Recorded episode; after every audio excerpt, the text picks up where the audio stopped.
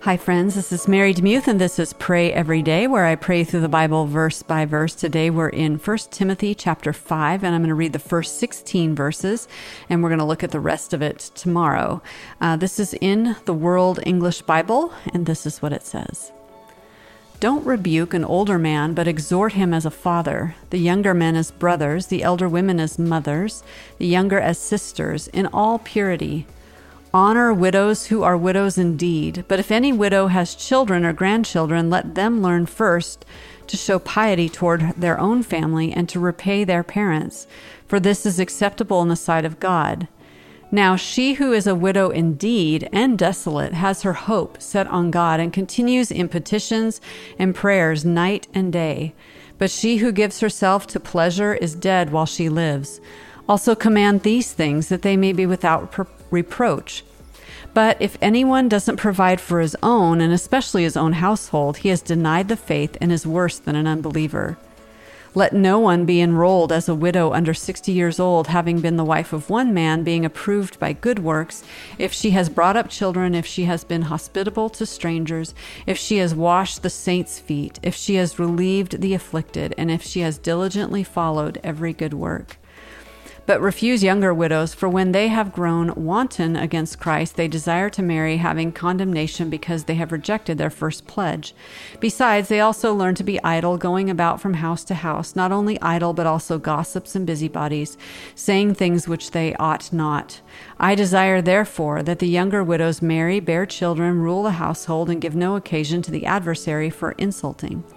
For already some have turned away after Satan. If any man or woman who believes has widows, let them relieve them, and don't let the assembly be burdened, that it might relieve those who are widows indeed. Mind if I pray for you? Lord, I thank you so much that the church has continued in loving the quartet of the vulnerable, which we have seen throughout the Old and New Testament the alien, the poor, the widow, the orphan, and in this case, the widow. Lord, thank you for these instructions. Um, they are super helpful, uh, and I appreciate um, the importance of.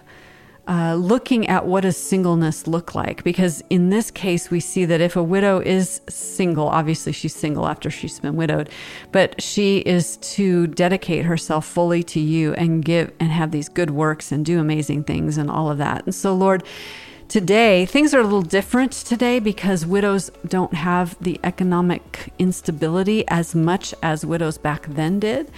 Um, but today we have to look at who has that economic instability, and often it is single moms.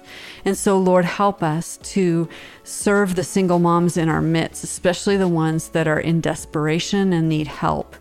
Uh, Lord, open our eyes to the neediness around us. Sometimes we can insulate ourselves and not see other people's needs.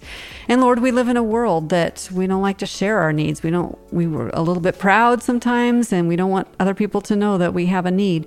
So, Lord, I, I thank you and praise you that the church is the beautiful place where justice is meted out, where provision is given. And also, I love, Lord, that as a family member, we are responsible for each other.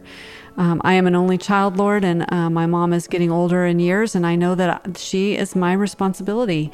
And uh, I love that it's important. You you say it's important that we take care of our family. So, Lord, thank you for that mandate. Thank you for the fact that this is a way that um, the family was designed, um, that we uh, love each other from cradle to grave.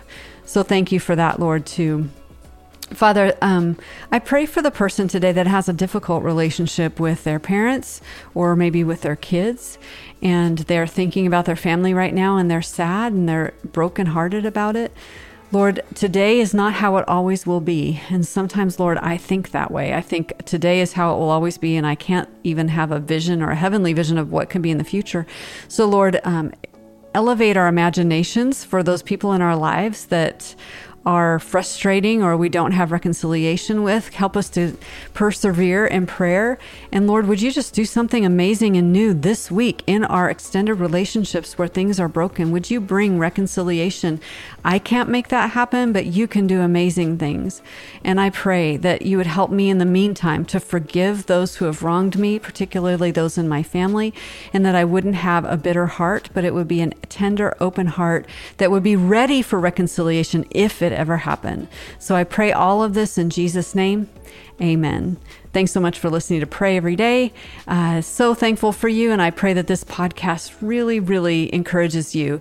If you have someone in your life that maybe doesn't think anyone in the world is praying for them, you can send them. And however you listen to the show, just hit the share link and share it with them. I would love to have the privilege of praying for them as well.